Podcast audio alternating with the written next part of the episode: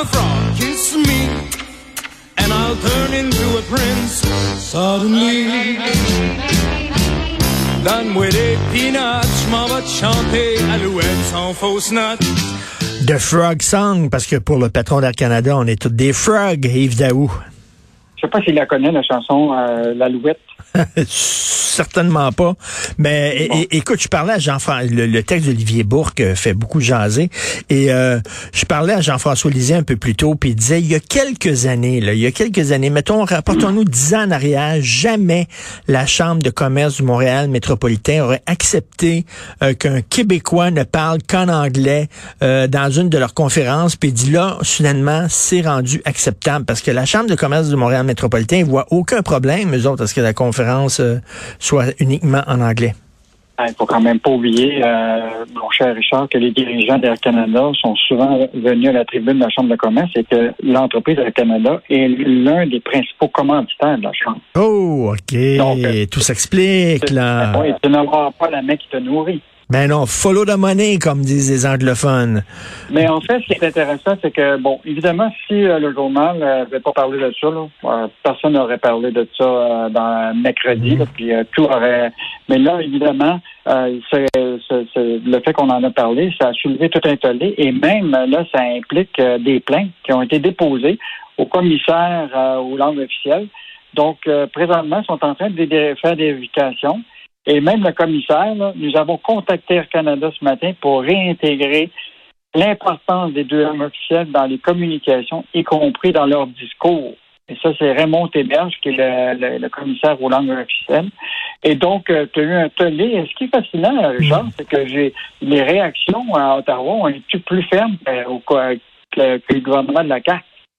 Donc, tu as eu euh, Pablo Rodriguez qui est sorti euh, directement contre Air Canada tu le Parti conservateur, tu le PQ qui est sorti fort, le NPD, mais euh, le, du côté du gouvernement de la CAQ, la réponse de Simon Jolin Barrette est assez, euh, en tout cas, réducteur. Il dit l'allocution devrait être livrée en français et Air Canada sa direction doivent faire mieux. Je trouve que la, la, réaction du gouvernement Legault, qui fait beaucoup de publicité actuellement à la télévision pour dire c'est important le français dans le monde des affaires, euh, ils ont raté une bonne occasion de rappeler à, l'ordre du Canada. Ils sont pas très, très fâchés, la CAQ, c'est ça, là, euh, du, non, côté... Non, non, je pense que je pense que euh, M. Euh, François Legault, s'il avait été ici, aurait peut-être été un peu plus dur. Mais, mais tout ça pour te dire que Évidemment, ça se poursuit, tollé se maintient, les plaintes vont probablement augmenter au commissaire aux langues officielles. On verra ce que le commissaire va faire à partir de ces plaintes-là. Y aura-t-il des réprimandes, tout ça? Et évidemment, comme tu as rappelé tantôt, le PDG de la Chambre de commerce du Montréal métropolitain, Michel Leblanc, a dit, moi, là, mon rôle, c'est d'inviter des gens à la tribune, puis le reste, c'est leur problème, c'est pas l'anglais ou français. J'ai trouvé ça un peu euh, sur la défensive, parce que rappelle-toi, Michel Leblanc, la Chambre de commerce du Montréal métropolitain, c'est lui qui s'en est pris à Simon Jolin Barrette sur le projet de loi 96 qui visait à renforcer la loi 101 euh, au Québec et il disait euh, faites attention parce que si vous imposez trop de règles, tout ça, on va perdre des gens qui sont bilingues. Peut-être qu'il faisait référence à ceux qui parlent uniquement l'anglais aussi. Donc, euh, écoute, on moi, j'ai tellement hâte demain, de, même le journaliste, d'être là demain à, cette euh, grande conférence euh, du PDG euh, d'Air Canada à la Chambre de commerce du Montréal métropolitain. J'ai hâte de voir les applaudissements nourris qu'il recevra. Et oui, je ne sais pas s'il va y avoir une période de questions après, parce que c'est Oui, oui, c'est prévu. Ah, c'est prévu. OK, ben très hâte de voir ça, s'il y a une question sur la chose qui va être posée. Hausse du prix de 1901 produits à la SAQ. On va en parler un peu plus tard avec un expert en vin, Marc-André Gagnon, rédacteur en chef de Vin Québec. Mais aïe aïe, là, et puis il va y avoir d'autres augmentations prévues dans trois mois. Euh, bon, évidemment, tu, sais, euh, Richard, on en a parlé depuis le début. L'inflation au, Québec est rendue à 5,1. À l'intérieur de tout ça, il y a des composantes de produits là, qui sont qui on a vu le prix de l'essence. Euh, là, récemment, tu as vu le prix du lait. Là, la commission du lait canadien demande aux autorités réglementaires une augmentation du prix du lait de 8 Euh, bon, c'est pas encore officiel là, que ça va être approuvé, mais attends-toi que le prix du lait, du beurre, tout ça va augmenter.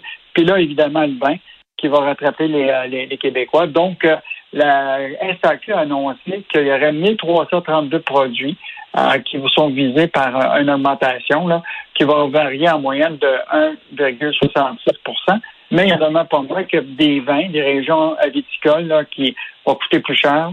Le Bourgogne blanc, 11,8% le Bourgogne rouge, 7,5% le Beaujolais, 5,1 la Loire, 3,6 etc. Euh, donc, euh, plusieurs euh, des, des, explications. Bon, on en parle depuis un bout de temps. La question, il y a eu du gel en Europe, donc ça a affecté les producteurs. Euh, toute la question du transport, bon, on le sait, dans le conteneur, c'est la, la folie, les retards un peu partout, le prix des conteneurs. Donc, évidemment, les producteurs changent plus cher, mais évidemment, euh, la SAQ refuse cette, euh, cette alimentation-là aux consommateurs. Donc, mais si euh, la vente, si la vente du vin était, était privée, totalement privée, là, si c'était pas de, de, du ressort du gouvernement, il y aurait ben, des compétitions de prix, c'est-à-dire qu'il y a certains cavistes qui vendraient leur prix moins cher, leur vin moins cher, etc. et ce serait bon pour le consommateur, mais là, c'est un monopole. On n'a pas le choix. Ah, c'est clair. Ben là, il faut voir, est-ce que ce, bon, tu sais, on est toujours pris avec la SAQ entre le fait qu'on est à la fois actionnaire, parce que tu sais que les dividendes de, la SAQ profitent à payer les services publics au Québec. Puis de l'autre côté, on est client. Donc, euh, en même temps, on se retrouve à être choqué quand il y a une augmentation de prix. Au moins, ce qu'on peut se dire, c'est que l'argent retourne en grande partie à l'État. Si tu donnais ça à du secteur privé, est-ce que cet argent-là reviendra à l'État sous forme d'impôts payés? Euh, bon, ça, c'est une question à, débattre. Mais pour le moment, tu sais que le pouvoir d'achat de la SAQ est, énorme. Hein, euh, et quand ils vont euh, en Europe pour négocier les prix, euh, ils sont en tout cas plus capables hmm. d'obtenir des meilleurs prix qu'un petit importateur privé qui va aller voir un, grand producteur de Bordeaux. Ils ont un pouvoir d'achat assez important pour être hmm. capable d'obtenir des bons prix. Mais est-ce que c'est la réalité? En tout cas, pour le moment, c'est clair que les consommateurs euh, vont passer à la caisse là, au niveau du vin. Mais tu sais, on parle, on parle d'inflation, tout, tout coûte plus cher, les produits là, euh, euh, essentiels coûtent plus cher, l'essence coûte plus cher, la bouffe. Et puis je suis convaincu pour la plupart des gens, le vin est encore considéré comme un produit de luxe.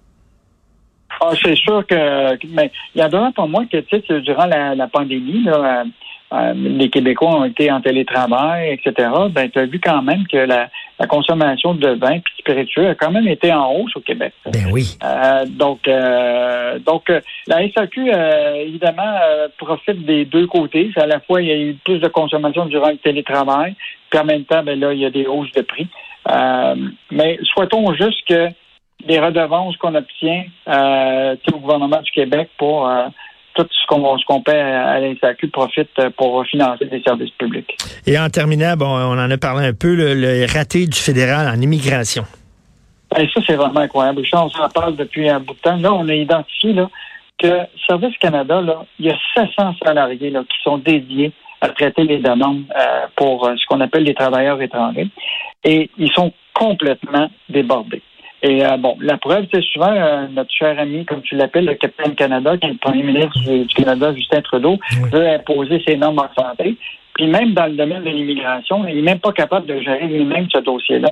Et là, ça affectait au départ, tu t'en rappelles, les demandes, les nouvelles demandes pour les travailleurs étrangers. Mais là, mes jeunes toi, on a appris que là, maintenant, ça affecte le renouvellement des permis de travail pour des travailleurs qui sont déjà en poste dans les usines, dans les manufactures au Québec. On a l'exemple de cette compagnie Matra, euh, qui est dans la Beauce. Lui, là, il y a des euh, travailleurs de métier qui sont dans l'usine, euh, qui actuellement doivent reprendre leur faire le renouvellement de permis de travail et tout est en retard. Qui bien qu'il pourrait penser qu'il va lui manquer 100 travailleurs d'ici la fin novembre et ça, c'est pas renouvelé. C'est-à-dire des gens qui travaillaient dans l'usine depuis des années, hmm. ils vont, à cause du retard dans les renouvellements de permis, ils vont devoir les laisser aller. Donc, ils vont devoir retourner dans leur pays. en pleine pénurie de main-d'œuvre, c'est fâchant, en maudit. Tout ça pour des retards bureaucratiques, des retards de paperasse puis de papier.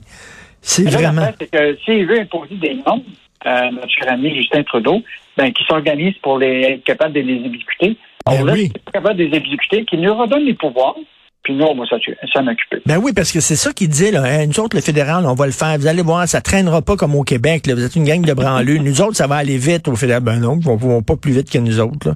Absolument pas. Donc, euh, merci beaucoup, Yves Daou. On se reparle demain. Bonne journée. Demain, au plaisir.